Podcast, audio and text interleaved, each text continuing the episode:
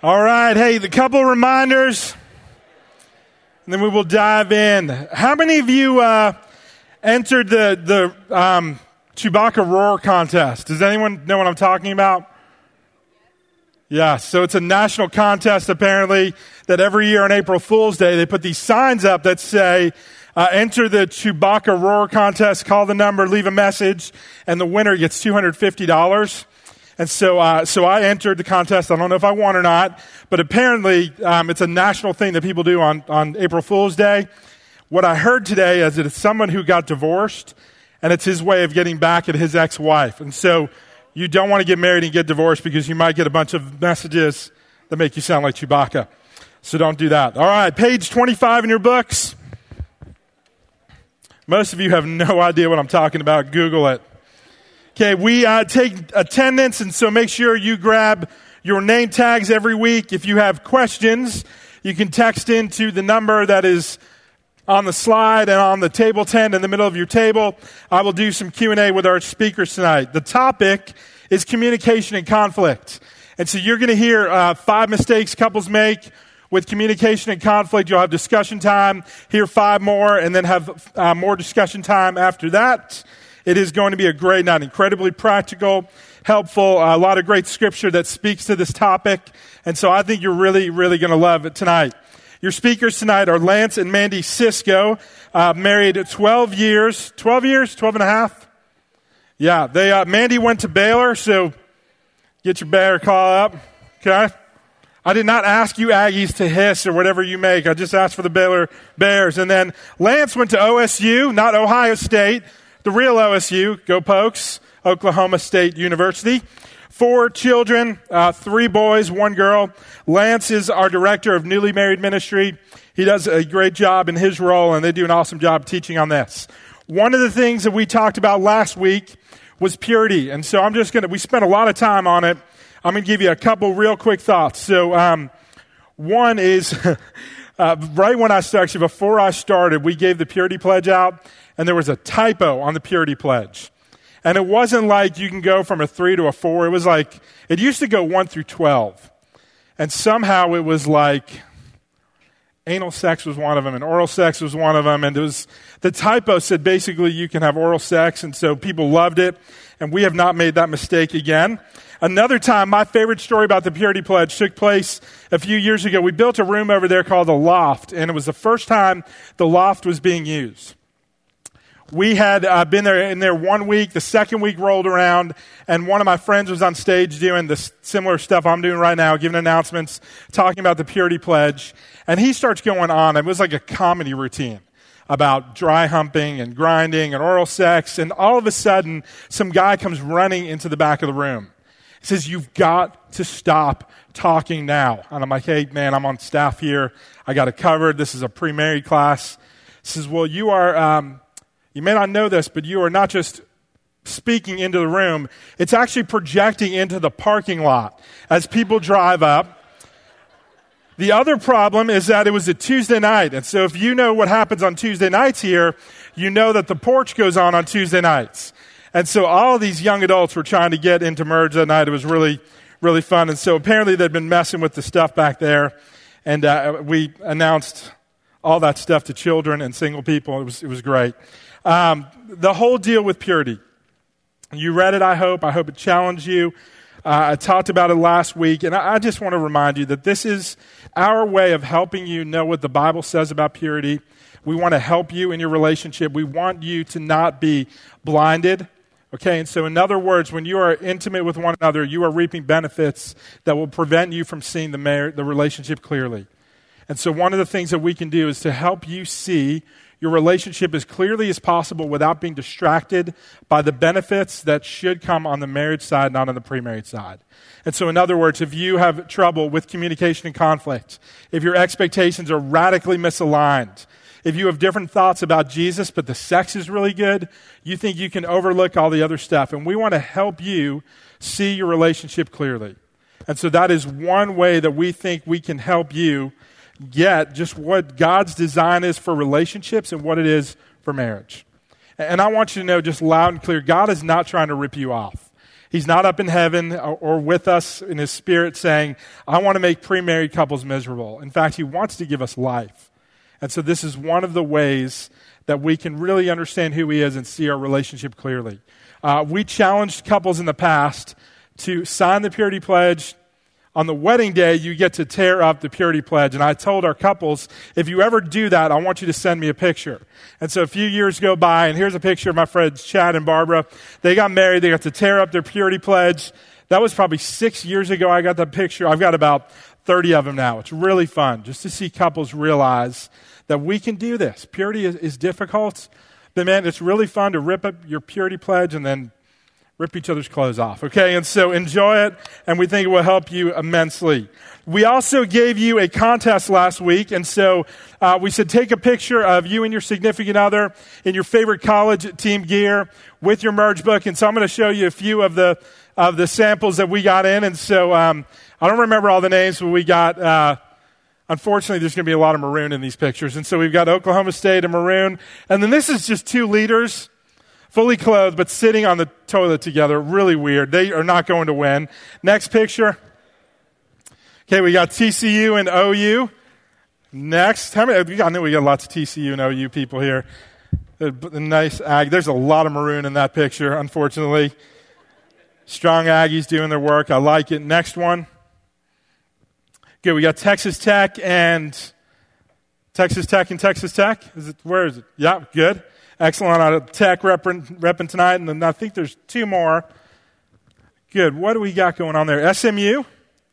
Right. And what's the other one? Purdue. No, not that one. The one. Are they both SMU in that one? Where are you? Okay, good. Two SMU, and then we got Purdue. I love that. Excellent. All right. So what I want is uh, the six of you. I just want one representative from each of those couples. You don't get to play. But the six just want either the man or the woman to come up here. We got a little prize. It doesn't have to be girls, it could be girl or boy, whatever you want. So it is Easter this week, and so Beth had a great idea. We're going to do a little Easter egg contest. Come up on stage. I won't make you do anything embarrassing. All right, we got one more. All right, one of the couples is missing. You got to be present to win. I'm going to take this one away. Okay. Close your eyes. We're going to start with you. Pick one. Good. I told you to close your eyes. Okay.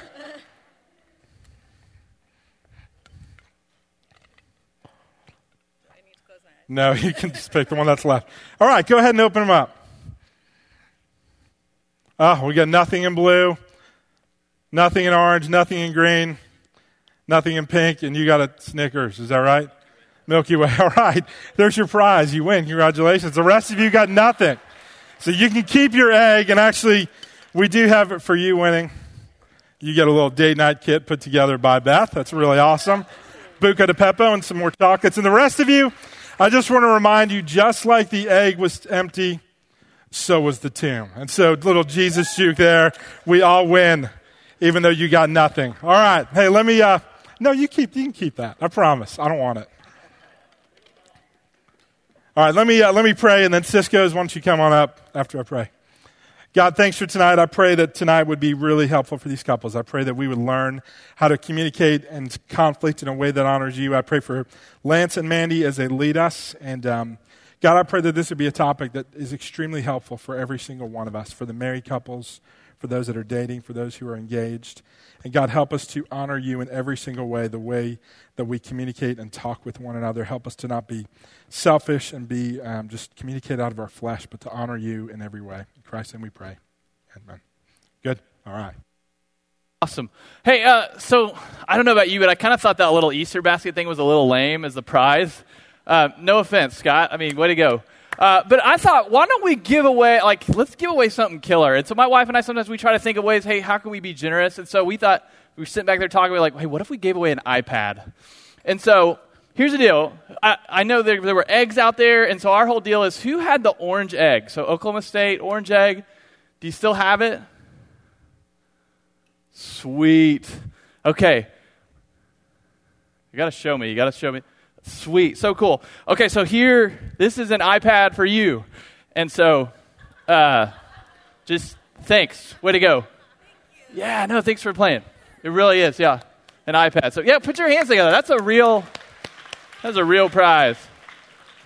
I get it. See, some of you some of you thought like a real iPad, right? Hey, uh, no, it is. It's cool to be here with you guys tonight. Cool to get to share with you guys about this topic. And as Scott mentioned, my wife and I have been married about 12 years. We got four kids, and I actually think we have a cool shot of those guys.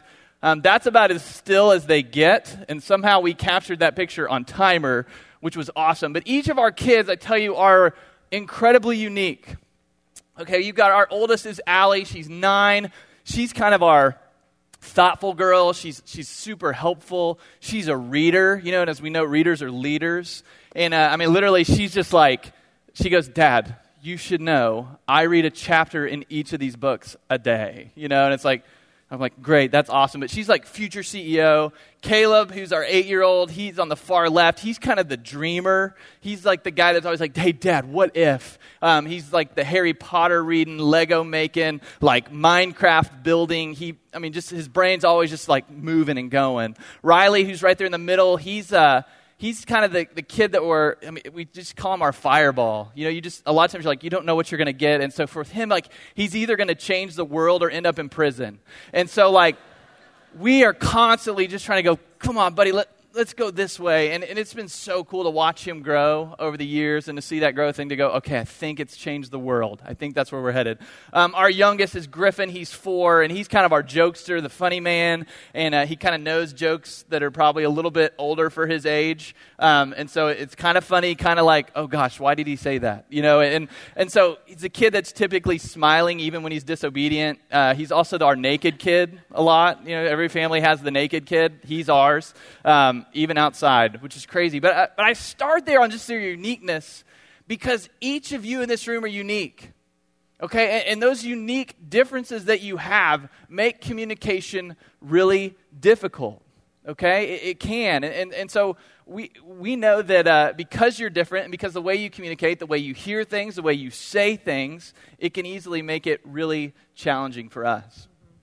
And we, we have a couple of things that we want to just get out and make clear before we get started. One of them is I think Scott kind of alluded to this already that if this topic isn't addressed, then all the other topics that you guys cover and merge are going to be even more difficult because if you can't communicate on the different topics, then you've got a real problem, you know. And so we really feel like this is an important one, and we're so blessed to be able to talk to you about it. But we are not here because we're good at it. In fact, every time we give this talk, there's usually some kind of a blow up between the two of us. Um, She's right. Leading up to it, you know. We avoided one this time. I we kind kind yeah. of. I had a major meltdown yesterday, but it wasn't because of him. So, um, winning right there, right? Um, but we are we are learning and we are growing, and every time, um, hopefully, getting a little bit stronger in this area. Um, and then we also feel like this is a really important topic because we our hope for you is that you will be a marriage and have a family, grow a family where peace and unity reigns in your home. I would think that everyone in here would agree that that's the kind of marriage that we would want to have. We want that for you, and this is really going to help in that area because if you can communicate and you can even conflict about things in a healthy way, then peace is going to reign and win out in the end.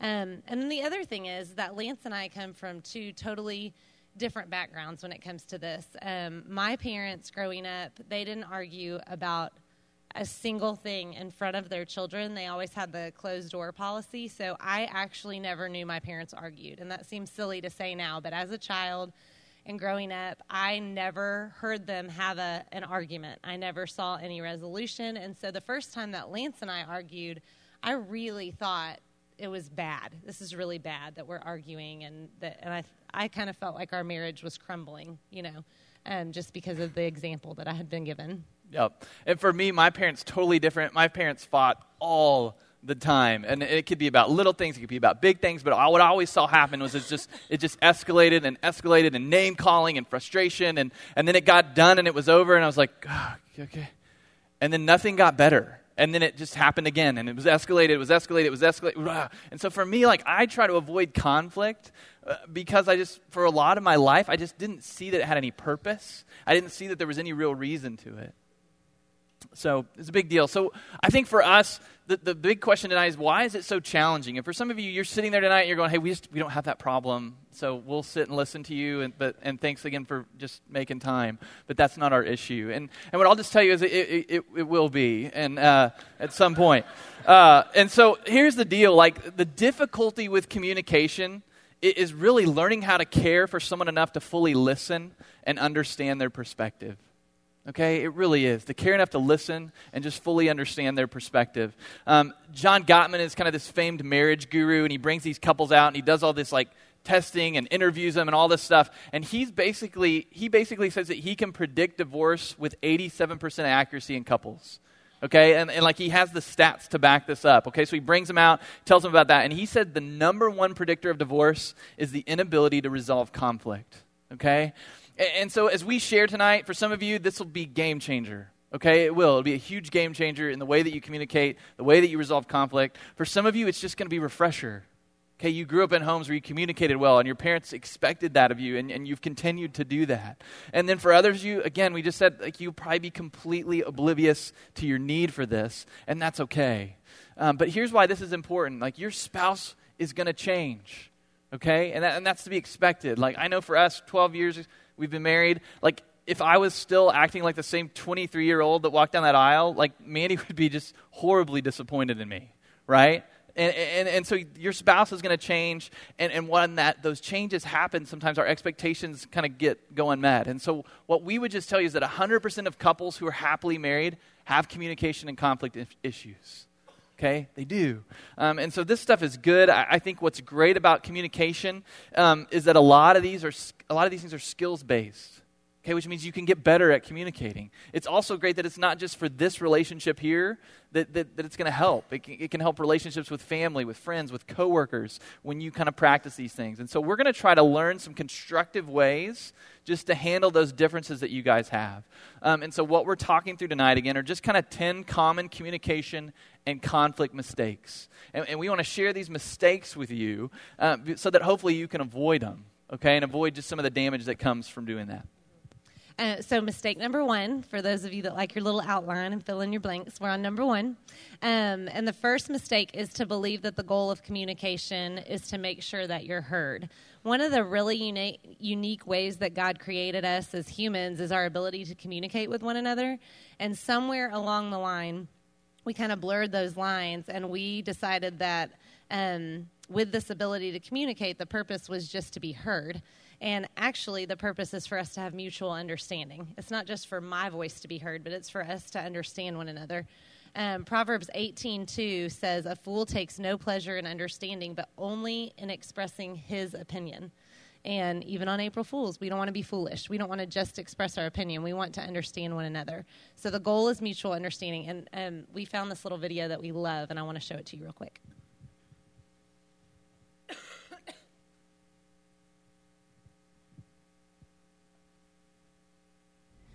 It's just, there's all this pressure, you know?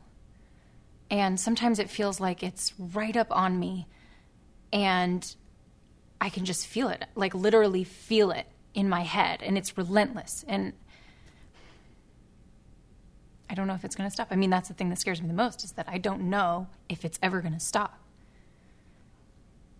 Yeah. Well, you do have a nail in your head. It is not about the nail. Are you sure? Because, I mean, I'll bet if we got that out of there. Stop trying to fix it. No, I'm not trying to fix it. I'm just pointing out that maybe the nail is causing. You always do this. You always try to fix things when what I really need is for you to just listen. See, I don't think that is what you need. I think what you need is to get the nail. See, you're out. not even listening now. Okay, fine. I will listen. Fine. It's just. Sometimes it's like there's this achy. I don't know what it is and I'm not sleeping very well at all, and all my sweaters are snagged. I mean, all of them. Yeah, I, that sounds really hard.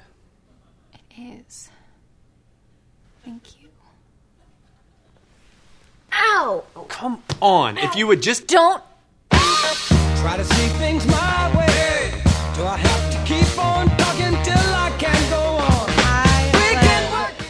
Love that video, and um, that's exactly what we're talking about here. Um, you want to seek to understand your significant other and for the and to help them to understand you.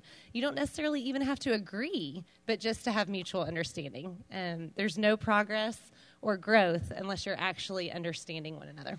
It's good. Okay, mistake number two is not understanding the impact of your words and tone. Okay, and as we serve on the marrying team here at Watermark, we have kind of a front row seat to all different types of marriage issues, um, including our own. And, and one thing we've learned is, is that small things can be the most divisive in marriage. Okay, the little things sometimes. And so I, am sure as you even sit there now, you can think back to some of the fights you've had and, and gone, man, that was so little. What erupted into something huge and brought out something more. Uh, um, and the thing is with communication is we're taught from an early age uh, that words don't have weight.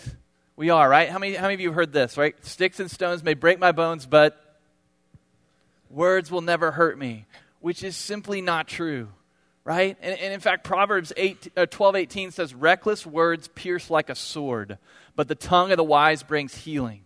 And then Proverbs 18 21 says, Death and life are in the power of the tongue, and those who love it will eat its fruit. Mm-hmm. Because your words either bring life or they give death um, to other people. We tell this to our kids all the time. You're either building people up or you're tearing people down. And it's not just the words you speak, but it's when you speak them and how you speak them. And we define tone as your overall, even just your posture or your attitude. It's not even just the tone necessarily, but it's what your body is saying while you're speaking. Yeah. And so in Colossians 3, uh, um, you know, for those of us who are believers, we kind of get some non negotiables in the way that we're supposed to interact with others.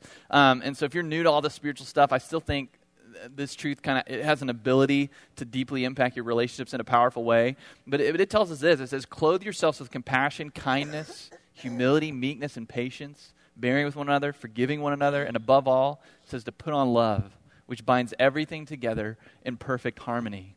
Um, and, and, so here's the deal: like, begin to ask yourself, um, or better yet, ask the, your significant other, just to kind of say, "Hey, how's my tone when things aren't going my way?" How's my tone when we're in conflict? And then what you need to do is just kind of really sit back and listen to what they have to say. And then at the end of that time, just kind of thank them. To say, hey, thank you for sharing that with me. Because honestly, it's going to be relational gold for you guys. Um, and so what you say and how you say it matters. It's a big deal. So we're going to go on to mistake three, and we're going to camp out here for a while. It's going to be a long one um, because it's don't. The mistake is that you don't recognize your negative communication patterns, and um, we want you to experience good communication patterns. So we need to show you some of the negative ones that um, would be better if they were avoided. There's four main destructive communication patterns, and um, we're going to share each of them, and then I'm going to share each of them, and Lance is going to share a strategy on how to get out of that. Good. So, the first one is called withdraw and avoidance. The, I'm queen of this, queen. Um, and this comes in several different forms. It's an unwillingness to get in or stay in important discussions or conversations. You might leave the room, you might shut down, you might fake peace like nothing's wrong. I'm real good at that, Lance says. Um, might switch topics or bounce around, steer the conversation away from what's really um, happening. Um, and sometimes people do this through humor, which he's the king of. We always talk about. He likes to just crack a funny joke, and maybe we don't have to go there, you know.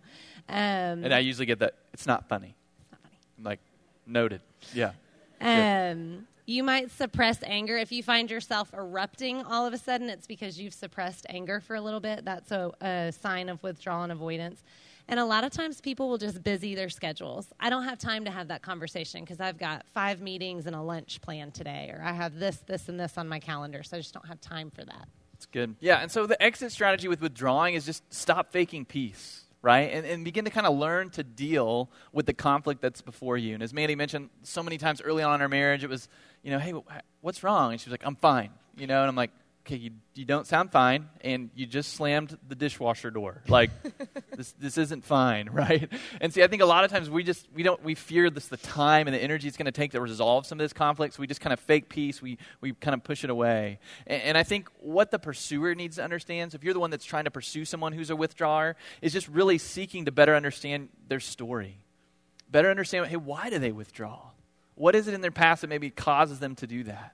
Um, or also ask the question, hey, what is it about me that makes them want to withdraw?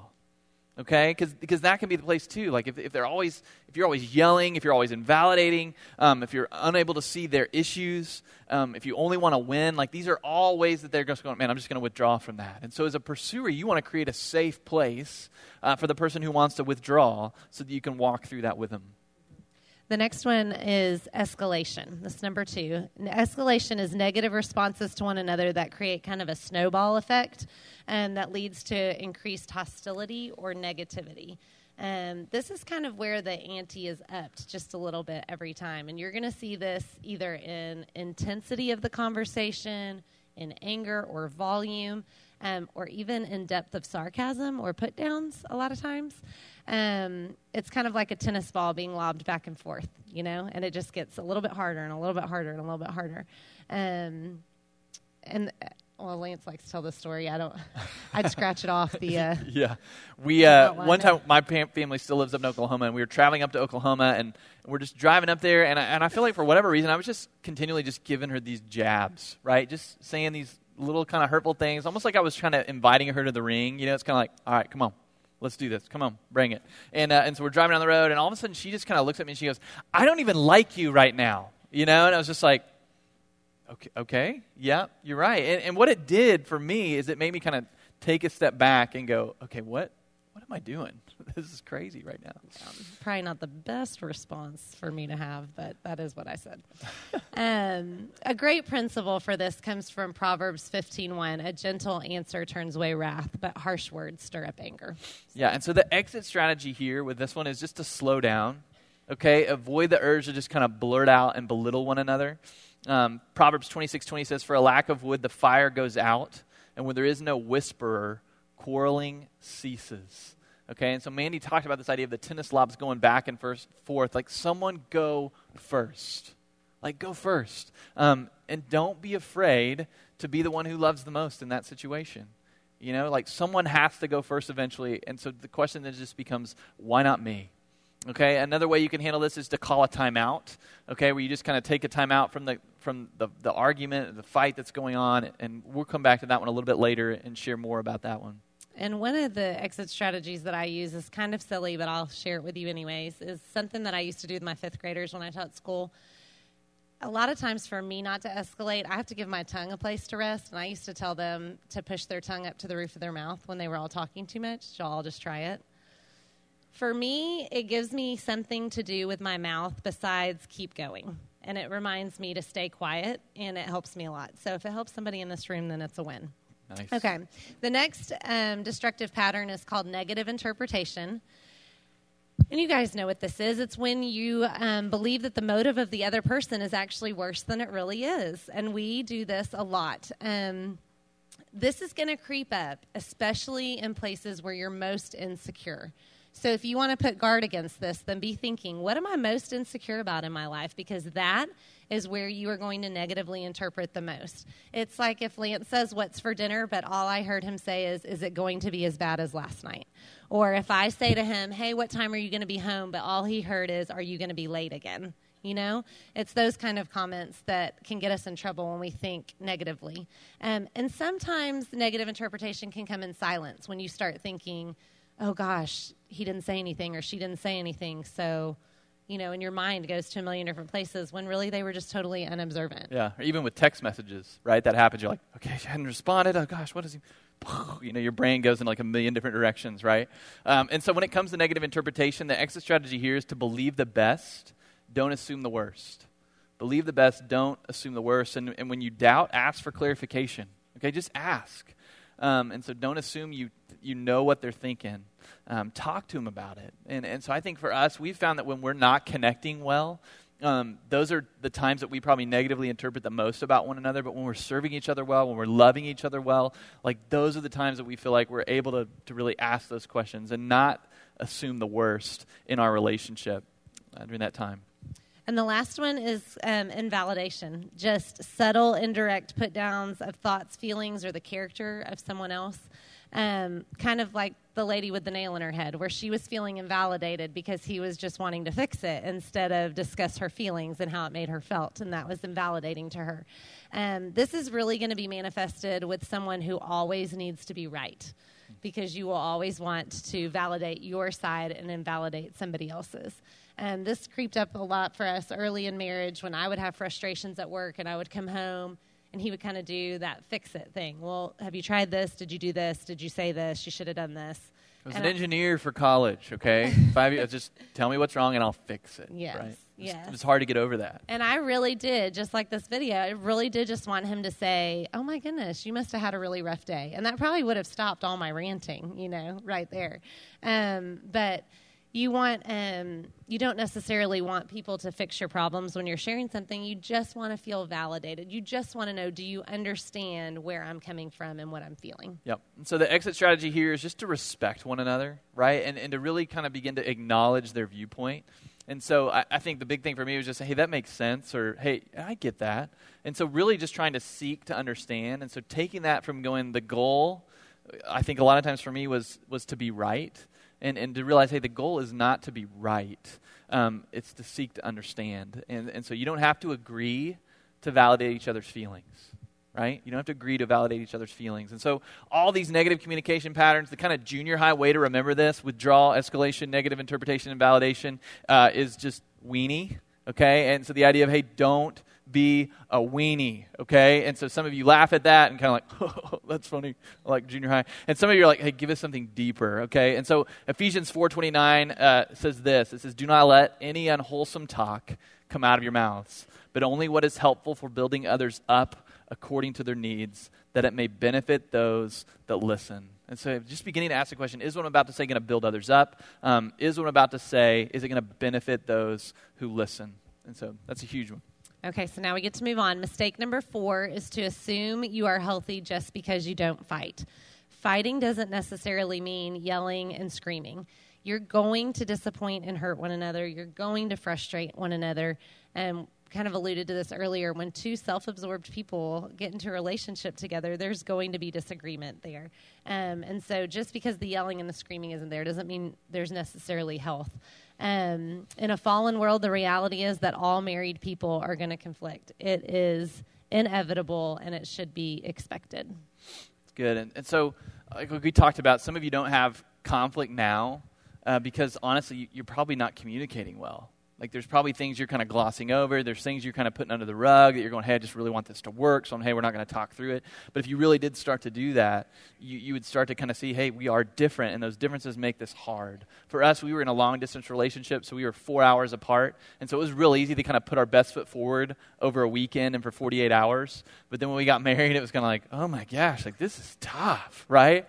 Um, and so I think just recognizing the fact that, hey, it's normal to have conflict, but that doesn't mean it's okay to scream and yell. Okay, but it is normal and it's healthy to disagree. And, and so the goal in all this is really to reframe how you look at conflict. Mm-hmm. Because Ephesians, oh wait, I skipped one. What about Romans twelve eighteen? It says, if possible, so far as it depends on you, live peaceably with all. And then Ephesians four fifteen reminds us to speak truth in love. And so Lance talked about reframing that, and the way to reframe it is to see conflict as an opportunity. It's not a roadblock; it's an opportunity. It's an opportunity for you to grow spiritually, and it's an opportunity for your relationship to glorify the Lord. That's good. And Paul Tripp, great author, um, he wrote a book called What Did You Expect? It's a great book to read if you want to pick that up. And he says, Your difficulties with your differences is not an interruption of his plan, they are part of his plan. Okay? And, and just to think about that, to go, okay, no, this is part of his plan. And so conflict, it really is. It's an effective instrument of change. And what it does is it reveals those areas in us that truly do need to be refined. Mistake number five is to assume conflict ends when you say, I'm sorry. And so I think the important thing with that is just to, to remember hey, I'm sorry is important, but be more specific. Okay? And, and you think back to when you were a kid, your parents were like, hey, you need to say you're sorry. And a lot of times they're like, oh, I'm sorry. You know, and, and the bad part about that is like, we didn't really mean it as a kid. And some of us still have that kind of same habit to just kind of go, hey, sorry. You know, and sorry just is, it doesn't have any weight anymore. And so beginning to kind of give it weight again is, a huge thing. And, and, and the Bible calls us, honestly, to a different place here, a different level of living.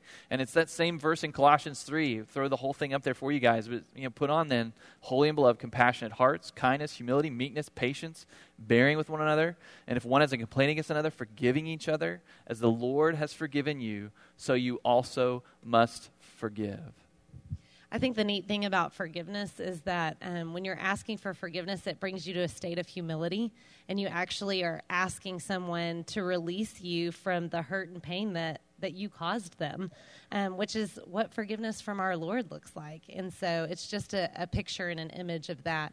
Um, real important too is that just because you forgive someone doesn't mean that you can necessarily just run off and forget all about it. And so we recognize that. We know there's some deep hurts and some deep wounds in your future, there may be really deep hurts and really deep wounds. We're not asking you to necessarily forget what has happened to you, but to come to a place where you can humbly forgive someone else. Um, there are always consequences for actions, and trust takes time to be rebuilt. There's a whole nother lesson in this little bit of forgiveness, but we know that the couples who thrive the most are those that can learn to forgive. Mm-hmm. So, yeah, the importance of asking for forgiveness, and then just remembering, yeah, forgiveness is ongoing and active. It's ongoing and active. And so uh, I think for those of us who, who uh, don't have the, for, the ability to forgive or be forgiven, honestly, it makes marriage really tough, okay? Because we are broken people, we're full of hurts, and we all know hurt people hurt people. And so in your relationships, one of the best things you can do is be, be eager to forgive fully, freely, unpunishingly from the heart. Okay? It'll be a huge thing for your relationship. And so we want to give you a time right now, take a break to talk through kind of these five mistakes as a group, talk to your leaders, give them a chance to share, give you a chance to share, and then we're going to come up and kind of close out with those last five common mistakes. So have some fun at the table.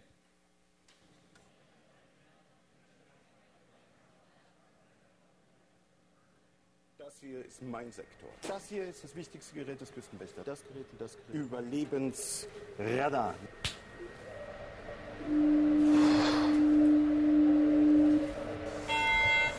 Mayday, Mayday. Hello, can you hear us? Can you hear us? Can you... Over. We are sinking. We are sinking. Hello? This is the German Coast Guard. We are sinking. We're sinking. What are you thinking about?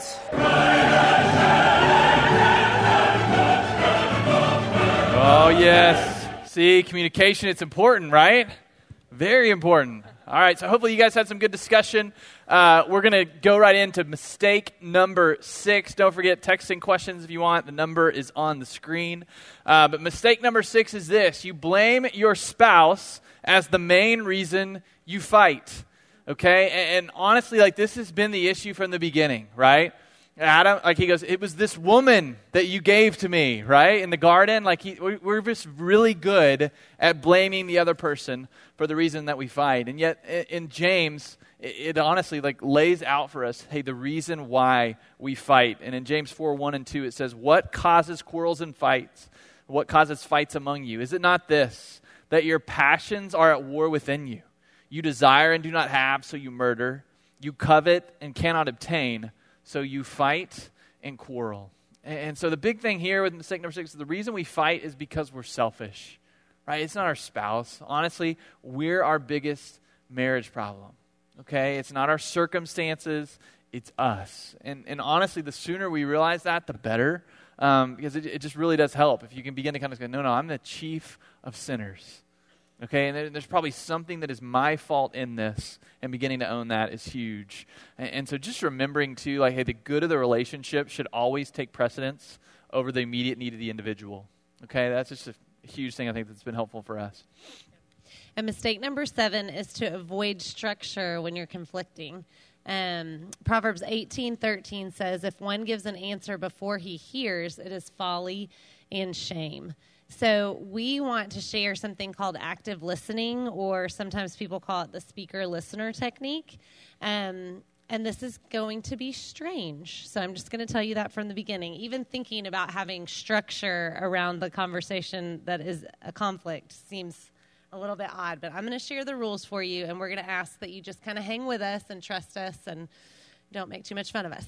So, um, the rules for the speaker are that you speak only for yourself, you can't mind read for the other person. You speak in short phrases and you stop often so the other person can paraphrase what you're saying. The rules for the listener are to paraphrase what you hear and not give a rebuttal. And also not be thinking about what you would say if you could give a rebuttal. Yeah, definitely. Yeah, that's some of us like we're loading our gun and we're just waiting for him to stop. It's like, okay, is that it? Is that it? Boom! You know, and then we're ready to just kind of unload like on them. Like, oh yeah, you think so? But rather, we would like for the listener to actually be focused on what the speaker's saying. And then the rules for both of you is that when the speaker has the floor and the speaker keeps the floor, even when the listener's paraphrasing, and then the speaker shares the floor. So this all just seems really odd. Yeah, it'll feel like for you guys, it probably feels forced. You're kind of like, oh, it's going to take too long. And so just remember in all this, like these are training wheels that you'll take off um, at some point. And, and so what we want to do tonight is just kind of give you an example of this. And so we thought we would do an example around something that hopefully some of you can relate to. Some of you are just dating, you're not engaged yet. Um, but this could be a someday for you. And it's just the conflict that arises when you're putting together the wedding guest list. Okay? So conflict that arises when putting together the wedding guest list and action. Hey, I'm still waiting for you to get me the addresses for our wedding guest list. All right. Well, when do you think you're going to have them ready? I'm, I'm concerned we're going to miss the deadline. I mean, I'll just, I'm trying to have them done when I have them done. That's not going to work because my Aunt Biddy needed them like two weeks ago. And she's going to do all the little hand calligraphy on them with the envelopes. Oh my gosh, why are we doing these by hand again? It's 2015. Well, my mom and I think that would be a really nice touch. Oh my gosh, last time I checked, your mom's not the one getting married, and that control freak needs to stay out of our special day. Freeze it, right? How many of y'all saw it? No, you're like, that's not, that wasn't right, was it? No, that's the wrong way to do it, okay? So we'll rewind it back, and then we're going to kind of show you, okay, so what does that look different when it comes to speaker listener technique? So rewind back, action. There you go. Hey, babe, I'm waiting for you to get me those addresses for the wedding guest list. Okay. When you just say okay, but you don't actually get the addresses together, it makes me feel like the wedding day is not as important to you as it is to me. So what I hear what I hear you saying is that when I since I haven't gotten these lists of names and everything together for you, that it, it makes you feel like I'm disinterested in, in the wedding day. Yes, and I have a major concern that we're going to miss the deadline and they're not going to be out in time, and then there's going to be people that aren't going to be able to come to the wedding. So what I hear you saying is you're concerned we're going to be late in getting these out, um, and you think some people may not be able to come to our special day. You're, yes. Would you like to help me understand what you're thinking? Sure, I think so. I mean, like honestly, with like graduation and finals and everything coming up, I just I haven't had a lot of time to kind of get the word out on that. Okay, so I hear you saying that you don't have a lot of spare time. Yeah, it's been tough, and and then I think too, like my friends aren't great at at getting back to me. So you, I hear you saying that you've actually asked for some and they're just not getting back to you. Yeah, a few. I've reached out to a few, um, but uh, honestly, I, I think I could I could do a lot better job of of really reaching out to people, and and I, I think what I'm realizing is that it is a priority to you, and it is a priority to me, and I want you to know that, and it's going to be a special day. Okay. And then you can go make out together, but Now what- only stay at the certain number on whatever your Yeah, yeah, yeah. list yeah, is. we don't we don't want to get in trouble with Scotty. So yeah, that's good. Dang, babe, we're not going to get asked back. Okay. But Uh, I, I do want to say that this seems so awkward. But the other day we got into a conflict, and he speaker listenered me before I even had a chance to be angry at him, and I was kind of annoyed at it. I was like, "You just speaker listenered me. I didn't even have a chance to be angry," and he was like, Yeah. and it was just over. I mean, it just it just died. That's good. So- Yeah. So yeah, it is. It feels contrived. It feels mechanical, like it's Mr. Roboto, whatever, and that's okay. Again, it's just something that you can get better at, and it kind of becomes more natural with time. Um, and, and so it's something you got to practice. And so if you want to go back, find a conflict that's already resolved. Okay, don't don't try to do this with one that isn't resolved, but find one that's already resolved and go back and just kind of talk through it. Man, it's a fun date. Okay, just a great date night doing a little speaker listener technique. You know, you, you guys will love it. But I, I think the big thing in this is just, man, most unresolved issues in marriage uh, stem, honestly, from each person's inability to effectively hear what the other person is saying, and more importantly, why they're saying it. And so, speaker listener technique, it does. It gives you the opportunity to put the needs of the other person before your own, right? It's, it's you living out Philippians 2 and, and, and just in humility regarding one another's needs ahead of your own. Um, and so, just if you're kind of at that place where you're not fighting now, like, hey, file that away. If you are kind of seeing yourself in that a lot, just take some time to do that. If, if you get stuck, invite some other people in to help you kind of talk through stuff like that together. It's helpful too. So, Okay, Good. mistake number eight is that you don't ever take a timeout. And a lot of reasons uh, that we hear that people don't do this is because people are kind of confused about Ephesians 4:26 that says be angry and do not sin, do not let the sun go down on your anger. If you look at the verse for the words that are there, it says don't let the sun go down on your anger. The sun can go down on a conflict. It's okay to take a time out and to stop arguing about something for a while and to come back to it at another time.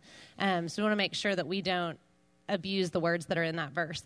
But so we have some specific examples that we have learned in our marriage that are not good times to have hard conversations. So um, the first one is if you are hungry.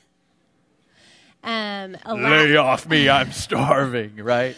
a lack of food will um, reveal the depth of your heart very quickly.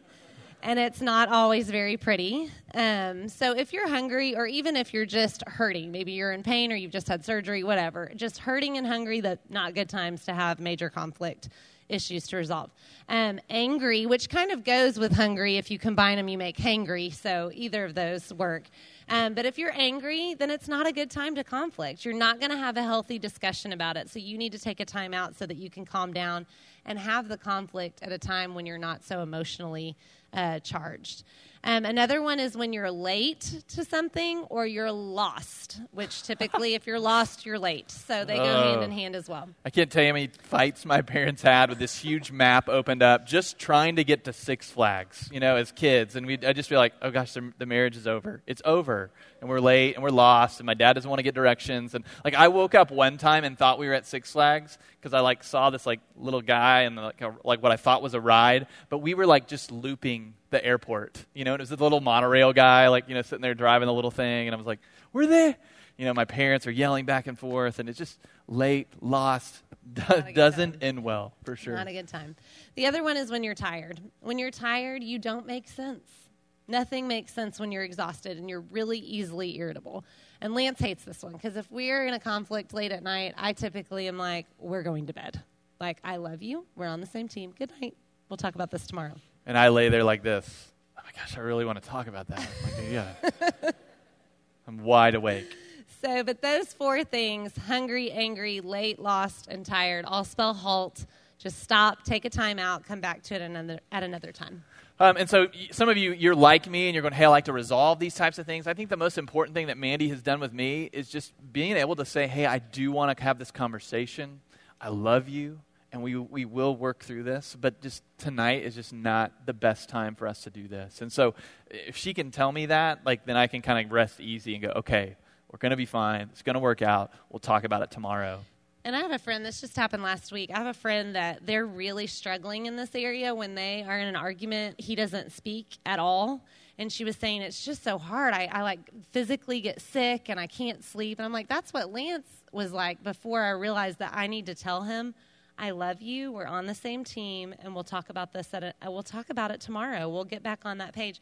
For her, what that relationship is lacking is that commitment because we made vows together, so it doesn't matter what this conflict is, we're still going to be married tomorrow. I'm not leaving this relationship. And so when you have that commitment piece, then it's easy to say that to one another, even when you disagree and even when you're frustrated with one another. It's, it's okay to go, you know what? I vowed to stay with you for better, for worse. This is kind of worse, but I'm still going to be married to you in the morning. So let's go to bed and let's talk about it when we're in a healthy spot. It's good. Yeah, and so I think sometimes one of the best things you can do when you're fighting is just to stop fighting, right? Seems pretty simple, right? But that's what a timeout is, okay? It's not this timeout. You're like, well, my parents used to send me to timeout, so that makes me think you're belittling me. No, no, no, no. It's, that's not what it is.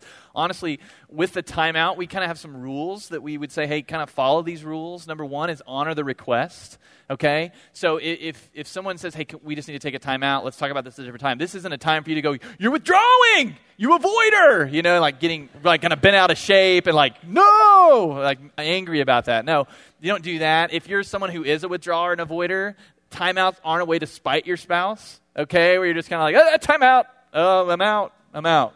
I'm out, you know? And just kind of like, they told us. They told us we could do timeouts. No. So the way timeouts work, it, it seek God during the timeout.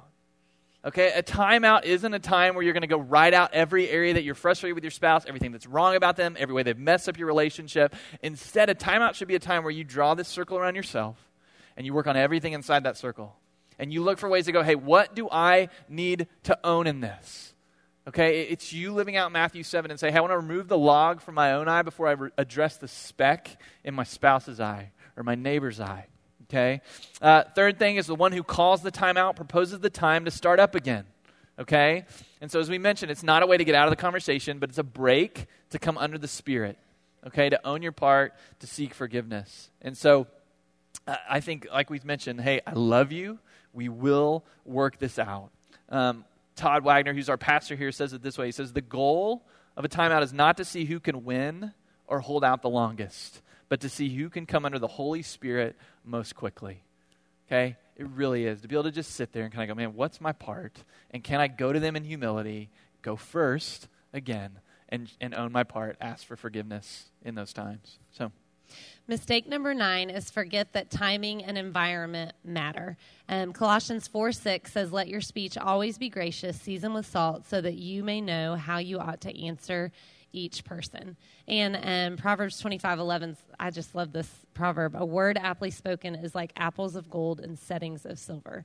And um, a word can't be aptly spoken if you say it in the wrong environment or um, in the wrong timing. Sometimes the best thing that you can do is just that trick that I taught you earlier just push your tongue up to the roof of your mouth and make a mental note like, we need to talk about what just happened, but this isn't the right time to do it.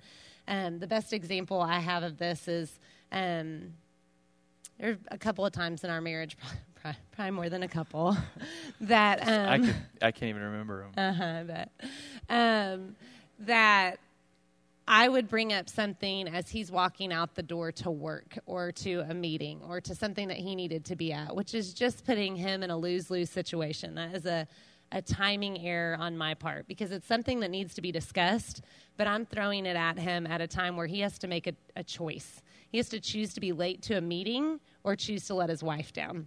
And that's not setting my husband up for success. So that's our best timing example of just is this really the best time that we're going to be able to give to this? Um, environment wise, there's a lot of times that something might happen when we're out with other people or up here at the church with other. Um, you know, watermark staff or something, and I'm offended or he's offended or something said, and we're not going to bring it up in that moment with all those people in that environment, but it's something that we can talk about later. And I feel like I feel like a lot of our newly marrieds. The, one of the things they talk about is like, yeah, like so when we're going to the visit our in-laws and the holidays and stuff. Like I feel like always I bring stuff up in the car, and then by the time we get there, like we're just exploding and just raging on each other. It's like, well, probably stop bringing that up in the car. You yeah. know, like just maybe a couple of weeks earlier. Let's talk about that and kind of give some time to, yeah. to kind of think about it. So timing, environment, huge. Yeah. So the big point here is just that telling someone the truth is not optional. We want you to have those hard conversations. We want you to press in and, and conflict in a healthy way. But your method and your timing are always an option. So make sure that you choose those wisely. Good. All right, you guys have held on. We're on mistake number 10 the last of the evening for you guys, so way to go. Um, this one is that you never ask others to help. Okay, again, that's a mistake that you would never ask others to help. Um, Matthew 18, 15 through 17 kind of gives us a framework for this. It says, If your brother sins against you, go and tell him his fault between you and him alone. If he listens to you, you've gained your brother. But if he does not listen, take one or two others along with you, that every charge may be established by the evidence of two or three witnesses. If he refuses to listen to them, tell it to the church. And if he refuses to listen even to the church, let him be to you as a Gentile and a tax collector. Okay, so the important thing here is hey, if you're stuck, bring others in. If you're stuck, bring others in. And, and I think one of the pitfalls in this sometimes, especially when you're, you're newly married, like for those of you ladies, you have a great relationship with your mom, okay, and, and, and this first fight happens, all of a sudden you call her, you're like, oh, I don't know what to do, and here's what he's done, and, and all of a sudden it's like blah, blah, blah, and you're bad mouthing your spouse, and, you, and all of a sudden all your mom's hearing is these negative things about your spouse. And then like next time you go to visit him, you're like, I just don't know why she hates him. like, all, all she's heard is just the bad and the hurt and the pain that he's caused. And so, as much as you want to run to your parents when those types of situations, guys, could be the same thing for you. Like, as much as you want to do that, that may not be best. Okay, so when we say if stuck, bring others in, you know, knowing who you're going to bring in, you want to bring in people to that relationship who have your best interests in mind, who are for your relationship, for both of you, right? Yeah. That not just someone that you go, like, okay, I'm trying to I need to find people who are going to be on my team, right? And all of a sudden you're drawing this battle line and you're finding these people who are going to agree with you and like, oh, that's awful and he's terrible. Leave him, you know, and like, like all these different things. And like, don't, that's not the people you want to go to. You want to have trusted people that you can go, hey, when we know when we go to you, you care for us and you care for the vows that we made, rich or poor, sickness and health, better for worse. And you're holding us to those. Okay, so when you're stuck, bring others in. And here's why because sin blinds us. It does. Our, our sin blinds us, and the first person that blinds is, is me. Okay? I'm blind to that. And so I've got to bring other people in who can see my blind spots, who can see the junk that's in my life, and, um, and just kind of help me point those things out. I, I, think for us, you know, if you get stuck, if you find yourself in that same fight over and over and over again, and it kind of feels like a doom loop, you're like, we just can't resolve this. Like, bring someone else in that can kind of see both sides right? Who's able to kind of go, hey, Lance, that, you sound really selfish here. Uh, oh, really? You know, like that's what she's saying. You know, are you with her? You know, it's like, ah, you know, no, it's like, okay, man. And you want people that you trust. And the same way for her, hey, maybe I, I think you could give an inch there. I think you're not being willing to compromise in that area. And so just widening that circle, inviting trusted people in is huge. Okay? We need that. We need the truth of God's word and a lot of times that being delivered from people outside of us. I, with our foundation groups, which is what I lead over here at Watermark, which are just they're community groups of, of like minded couples who have a mentor couple who's walking through those early stages of marriage, helping you to get established. And, and I think one of the things that I, I hear those couples say all the time is hey, we love our leaders uh, because they tell us what we need to hear, not always what we want to hear. Okay? And I will just tell you, you will respond poorly to that at times which then is a time for you to go back and to go, hey, I need to ask your forgiveness. I am really sorry for the way that I responded to that. That was truth. That is me. Um, you know, and, and, just own your part in that. And so it is so great to have people around you. In fact, one of the things I would tell you, I, I mean, if you're plugged in here at Watermark, man, please come check out these foundation groups once you, if you get married and you're jumping in here. Um, if you aren't here, I would just say find people who you trust who love Jesus, who, who are going to point you to the truth of God's word, who are going to point you to things that are going to help you in your relationship. Because what happens so many times is couples get isolated, they get alone, they think their problems are unique, and all of a sudden you see them go down this path where they just kind of lead off into different directions. Whereas if you've got people who are investing in your relationship, who care about you, they're always going to be pointing you back to Jesus, which is going to then point you back, you know, to bring you back in close together. And so, so huge to ask for help, to invite other people in. Um, and so, just living in that kind of humble, honest community is huge. And it, it, really is. Like, this is a way for you guys, your way you communicate with one another, it's a way for you to be set apart, right? The way you handle conflict, where other people start to go, like, hey, why, how, how do you forgive the way that you forgive?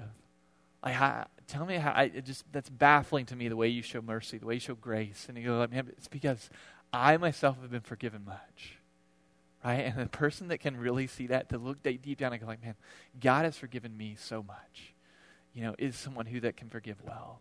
And so I just don't lose sight of how your conflict and the way you communicate with, with your spouse, with your friends, with your coworkers can point other people to the gospel. It really is. It's a cool opportunity that y'all have. And so see it as that, an opportunity, not something that's a roadblock. So, cool. All right, Scotty. We is, uh, we is done. Yes.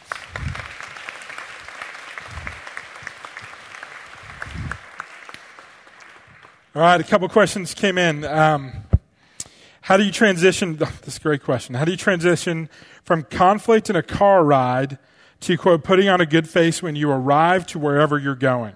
You don't want to be, that's a laugh of familiarity there. You don't want to be the death of the party, but also don't want to be fake. It's true. Um, so I would just say probably one of the last things you want to do is to pray together, in that type of situation. But probably one of the best things you could do is just to pray together. Like just to kind of go, hey, Lord, we are on different pages right now. Father, we know that you desire for us to, to be unified, that you desire for us to be, um, you know, just the, even the thing, like you think of the fruit of the Spirit love, joy, peace, patience, kindness. Like you know, we know that that's your desire for us in our relationship. Um, and that's ultimately where we want to be. Right now, we don't feel like we're there. Um, and I would just say that's a huge, that would be a huge thing for us. Um, I, I, think there's some people too that, I mean, there's times where we've shown up places like, hey, I know, like, always for us leading our foundation group, like the night we're about to lead that thing, we've had some huge blow up fight. And so there's, there's times where we've just said, So they're walking in the door and we're like, hey. yeah. Hmm. Hmm. you know, and so th- there's just times where we just go, hey, it's okay to let people know. Like, hey, th- you know, we're, we're just kind of on different pages right now. And, and we still want to jump in. We want to have fun. That's not a time if you see your spouse like actually having fun at that party to be like, I can't believe this. We're in a fight and he's like trying to have fun. You know, it's like, no, don't take that against them. But but we've just found to be open and honest with that stuff, to be able to talk through that. Um, it just brings light to that. Um, and I also think people relate to that a lot better than they do perfection and you on this pedestal. They're like, man, they're just always so happy and nothing's ever wrong. Yeah, so. I was gonna say I'm I'm really bad. Oh, you, I wear my emotions right on my shoulder all the time, so everybody always knows how how Mandy's doing. You know, nobody really ever has to ask. Um, and so when I'm in that situation, I'm usually pretty honest. Like, uh, you know, we just got a really big argument. This is really hard. You know, I'm I'm trying to have a good time, and typically it leads to like a really great conversation. And those yeah. those nights at Foundation Group, those were some of our best nights because they got to see this is what marriage is. This is what we're going through right now. This is how we're conf- we've ha- actually resolved conflict in front of our foundation group before, and that's good for them and it's good for us, and everybody grows. So, I, it's good. It's probably not what that person wanted to hear. No, it's, it's well, well, said. All right. So, is there ever a good time? You, you addressed this a little bit, but let's come back to it. Is there ever a good time to take a pause in a fight, or should you always work to reconcile, no matter what the circumstances? And I feel like we did we did cover that. I don't know if that question came in before. I don't know, but just say it again. It'd be good for them to hear. Yeah. I mean, I do. There's um, four main times that we are sure that we really do take a pause, and we covered those. If you're hungry, angry, late, lost, or tired, those are times that we know that we need to break sometimes we have to take a break now because we have kids. For those of you that already have children, there, there are going to be times where you're like, we can't have this conversation right this minute. This particular conflict can't take place in front of our kids, um, and it needs a better time. So there are going to be times where you need to pause from conflict.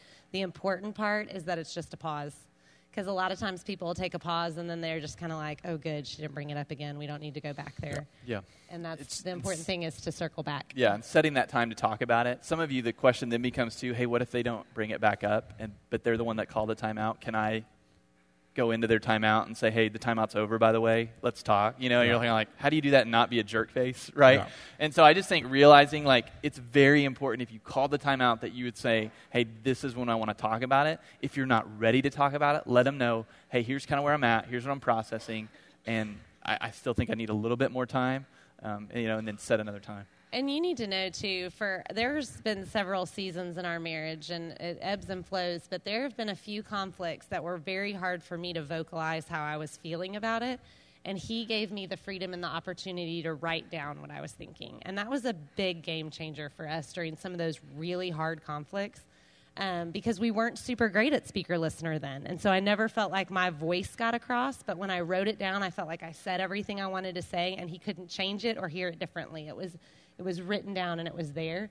And that really got us through some of the bigger conflicts that were harder for us to resolve.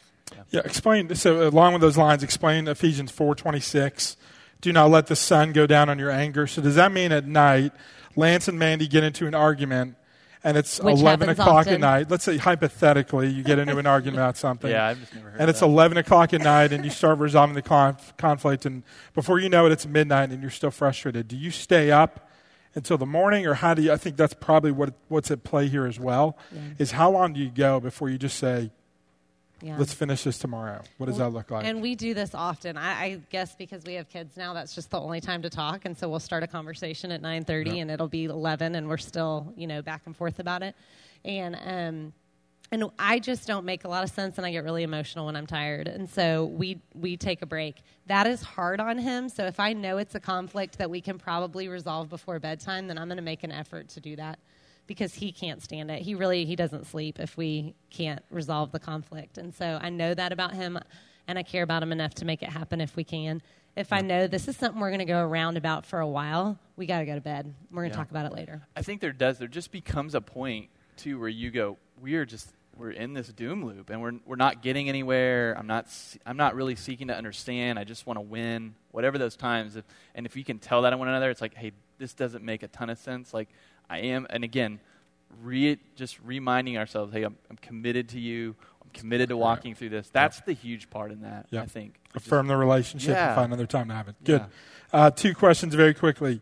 So th- this one person had a question about opposite sex boundaries and relationships. We're going to come back to that in week five, but this person is looking for some quick thoughts. How do you handle opposite sex relationships, maybe travel with someone of the opposite sex when you have different views about it? Maybe she thinks it's okay to whatever it may be on, on a trip together and he doesn't think it's okay. How do you resolve that when you have different boundaries or different expectations? Yeah, I mean that's been something we've talked a lot about. I mean, we share passwords, you know, to everything. We've, um, you know, I don't ride in cars with people of the opposite sex. We don't. I don't try to go in people's houses like people of the opposite sex. If it's just me and them. Like, and so there's just been some weird times with some of her friends where they're like, I'm going to pick our kids up at their house, and like, oh, just come on in, and I'm like, that's okay. Yeah, just have them come to the door, you know, like things like that. And they're like, oh, what's go- why is he doing that? And some of you are like, man, that dude is weird. Like, just for me, that's just, I just I know what I'm capable of. I know the level of my sin and the level of my depravity, and just to go, hey, I don't want to give an inch there.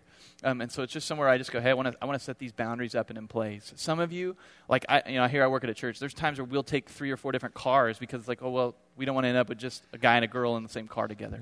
So I've got freedom there that some of you don't. Some of you are going, man, at work I've got to travel with people of the op- opposite sex. The biggest thing I think you can do is to have other people around you who you can bring into your life that both of you trust that she trusts to go, hey, I know that those guys are going to ask you questions about how that trip went. I know that you're going to be honest if there are any type of feelings that maybe you have for that person beyond, like sometimes our guys are like, hey, I'm going to this, this lady, she's 85. I'm like, I don't think I'm going to be tempted. You know, it's like, okay, that's good, man. Thank you for sharing, you know? And then there's other times where you're like, man, yeah, like I'm, I'm actually attracted to this person. And so for me, then I would need to, I would want to go to my guys and just kind of say, hey, here's the deal. I'm on this trip. Um, they would then probably help me set some boundaries to go, hey, you don't need to be up late with this person. Um, man, alcohol is another thing that I just think, man, be free in some areas, but there's others where I go, hey, you need to protect your relationship there because you're going to do some pretty dumb stuff when that gets involved. Um, and so just being aware of those things, bringing other people into the conversation, and then just avoiding, you know, those opportunities because it's easy to and, in. and a lot of communication on this front. I mean, there have been some times where Lance will go to meet a couple at a coffee shop and the wife shows up but the husband doesn't he like got caught in traffic and he's like been sitting there with her for 20 minutes you know having coffee i'll get this text message phone call whatever and he's like just had coffee with a lady for 20 minutes just want you to know in case anybody's like saw lance yeah, at the like coffee we're shop in our with-" neighborhood coffee shop, you know, Yeah. like, oh, great, yes. And so he communicate he communicates that. We have a friend that's a realtor and his partner's a girl. They go door to door together and that makes his wife uncomfortable and so they have an agreement like I want you to just let me know like hey, I'm going door to door with so and so. You know, right now, we're starting right now. And then at the end, he's like, hey, we're all done, wrapped it up, no big deal, everything's cool. And they, Yeah. that's, they've just agreed that that's just a good way to communicate on that, that, that she's always in the loop on who he's spending his time with. Good. Yeah, and the whole like, hey, just had lunch with your wife today. You you did. Wow, she didn't, she didn't tell me that. You know, Wish she'd like had lunch with like me. communicate those things first Yeah. too before other people. I think is huge. But And I know a lot of people think our boundaries are really strong, um, but we always like to talk about um, how it's like a fire, that a fire can be really warm and inviting and cozy and great, but not outside of the boundaries. When you take it outside of that fireplace or outside of that fire pit, it can be really destructive. And so that's why we put harsh boundaries around things like that because he's worth it and our relationship's worth it. Oh, so cute. Thanks, They even wear matching jeans. Hey, Kinda can? I um? I kind of I kind of want I, to get uh, out of here. You know. You're wearing matching jeans, except Lance's don't do that at the bottom. Can I um? Can I tell the the uh, egg story? The what? from yesterday. Okay, so we live near one another. One of the questions that came in was how do you model conflict resolution for your kids and in front of your kids. And so I'm going to brag on them a little bit. So, uh, and I'll tell a story at the end of the night about how we do that in our house. But you know, one of the things that I think is extremely helpful is to model this in front of children when you have kids in the future. If you've got them now or you have them down the road, is to not put on the face and just pretend. And so we talk about this all the time with our kids. You know, we talk about escalation and avoiding conflict. I have one child that as soon as anyone in our house gets into a conflict, he runs upstairs to the room and hides out there. he cannot handle conflict. Can you guess which one? Yeah. Yeah. Yeah. Good. And then, uh, and then, so here's a great story. A couple days ago, um, Mandy is over our house hanging out with some moms in our neighborhood. Uh, they've got a prayer group for our elementary school, and um, they've got one of their one of their children. Um, the youngest one uh, is gone for a few minutes, and it's extremely quiet when he's gone, and so nobody thinks Which anything never, of it. Never a good sign. Yeah, he's he's Yeah. kind of loud, and so um, and so later on that day, my wife goes into our twins' bedroom, and they have these things called confetti eggs. I don't know if you've seen those before, but they're eggs that like basically you can take an egg and crack it over someone's head, and it's not real egg; it's got confetti in it, and there is confetti all over our gra- all over the floor. And these things are extremely valuable to my twins. Like they've been saving them for a couple months for the right occasion, and all eight of them are gone. And so Kristen, um, you know, Mandy says, you know, how'd Griffin do, or something like that when she, he was at the house. And Kristen said, well, I just want you to know, here's something he did. Not tattling, but just as a way to, just so you know, this is something that happens. And so yesterday afternoon, about 6 o'clock, our, our doorbell rings. And I look and I see Mandy and I see, uh, I see their youngest child. And he's got a container of eggs in his hands. Not real eggs, confetti eggs. And he comes into our house and he marches up to the first twin and he says, Drew, I'm sorry for breaking your confetti eggs. Will you forgive me? And so Drew says, Of course. And he takes the eggs. And then uh, he calls over Duncan, and Duncan comes over and says, Duncan, I'm sorry for breaking your eggs. Will you forgive me? And he does. And it's just like that. That's how they model this. Okay, the easy thing would be for Mandy to go buy a dozen confetti eggs, bring them to our house, and say, I'm so sorry. But instead, they model that by, by putting their kids and allowing them to see here's what it looks like to humble yourself. Here's what it looks like to look someone in the eye and not just apologize, but ask for forgiveness. And so that, that's how you do. This is not just for husband and wife. This is for children, for parents, for neighbors, for coworkers. If you resolve conflict well with coworkers, it will revolutionize your job. I'm telling you. And so, one of the things you'll do in your homework is you will read through something called the Watermark Field Guide, Conflict Field Guide, that will be extremely helpful for you, not just in marriage and not just in dating, but in all relationships of your life. So, let's thank Lance and Mandy for leading us tonight.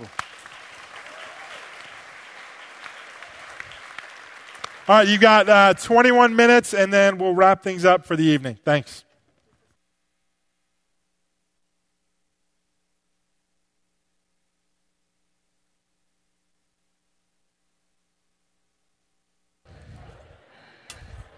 All right. A couple things, real quick. So, uh, next week is one of two weeks when we split up into men and women. It's role of the husband, role of the wife. It is one of two nights when we go until 8:45 at night, and so we want you to plan on that in advance. Your homework this week is very light, and so you're welcome, number one. Number two, remember that when you hate me because we give you a lot of homework other weeks. I think it'll be very helpful, but it's lighter than most weeks. Uh, we're doing this thing called Merge Late Night on April 15th. Two weeks tonight, you'll get to hear from three, two or three couples who have uh, had affairs in marriage, and they want you to know what they wish they could do differently or what they wish they could have done on the pre-married side. It's a very powerful night. I love the couples that are part of that panel, and I think it'd be great for you just to plan on that. So we go that night till 8.30, the usual time.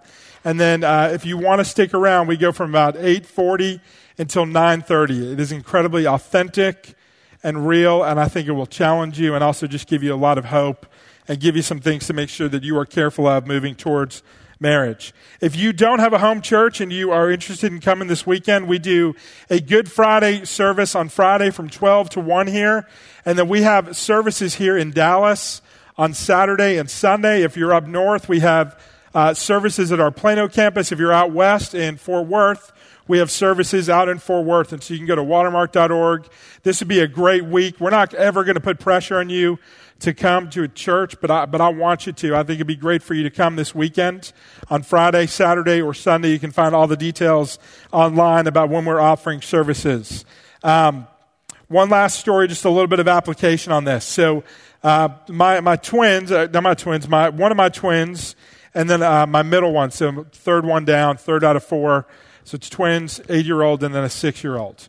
Our eight year old has always been our most um, special slash challenging child, and so he tends to be in the middle of about 90% of our conflict with kids in the family. He's a sweet kid. He's grown a ton the last year.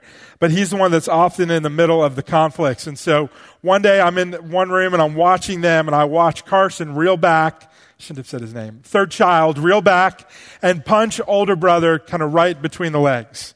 And so older brother goes like this and starts speaking. He's not old enough to speak in a high voice yet like that, but it hurts very clearly.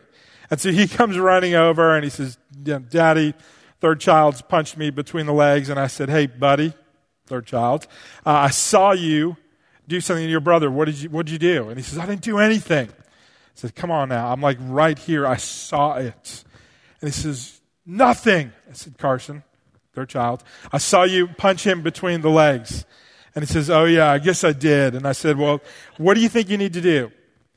Apologize. And so I said, That's right. You need to go apologize and ask for forgiveness for your brother.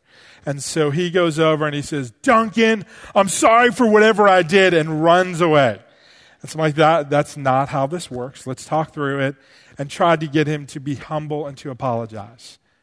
And I watch him and I'm like, that's exactly what I do. So it's not the same for me and Kristen. I don't punch her in the, you know, between the legs and then run to the other room. That, that'd be a big problem. But, but I do act like a jerk to her. Okay, I'm, I'm prideful. I'm short tempered. I'm selfish. I hurt her with my words. I know how to poke and prod and how to get under her skin, and so I do that because I can. And she'll do the same thing to me. And for some reason, it is so difficult to be humble with the person that we supposedly love more than anyone else in the world. And so you may not struggle with this yet, but you will get to that point. If you move towards marriage, where for some reason you know exactly how to push the buttons. You know how to frustrate them, you know how to get under their skin, and you are going to be prideful. And you're not going to apologize. You're not going to own your part. You are going to want to win. And that is why, among many other reasons, why couples who are married and often couples who are dating and engaged, why we struggle and why we conflict is because we're so prideful. Like if I, if I take off one of you, I will be very quick to apologize and ask for forgiveness. But for some reason, with the person I love more than anyone in the world, and I really, really do love Kristen, for some reason it's so hard for me to be humble with her. And so I just want to, I want you to file that away. Because there are going to be times when you're going to want to be prideful and bow up and win. And I just want to tell you that is not how you do marriage well. That's not how you act like Jesus with someone that you love and someone that you cherish and value. And so I just want to challenge you. One bonus thing as you think about everything else you learned is how can you be humble with the person that you are dating? How could you be humble with the person that you are engaged to? For leaders, same for you. Don't be prideful with your spouse. That's not how to honor them and to serve them. Okay, for some reason, it's the person that gets under our skin and is the most difficult to apologize to and to be humble with. And so I, I, just want to challenge you with that, and I want you to file it away if you're not there yet, because every couple I know struggles along those lines at some point or another. Okay, let me, uh, let me pray for you. I hope you have a great Easter week, and uh, we'll see you back here next week till 845 talking about roles. So God, thanks for tonight. Thanks for the Cisco's leading us. And God, I pray that we really would uh, honor you and honor each other in the way that we communicate and conflict. Help us to apply what we learned tonight. Help us to yield to the other person. Help us to be humble. Help us to not be prideful. Help us not to just say, I'm sorry for whatever I did, but actually to own our part.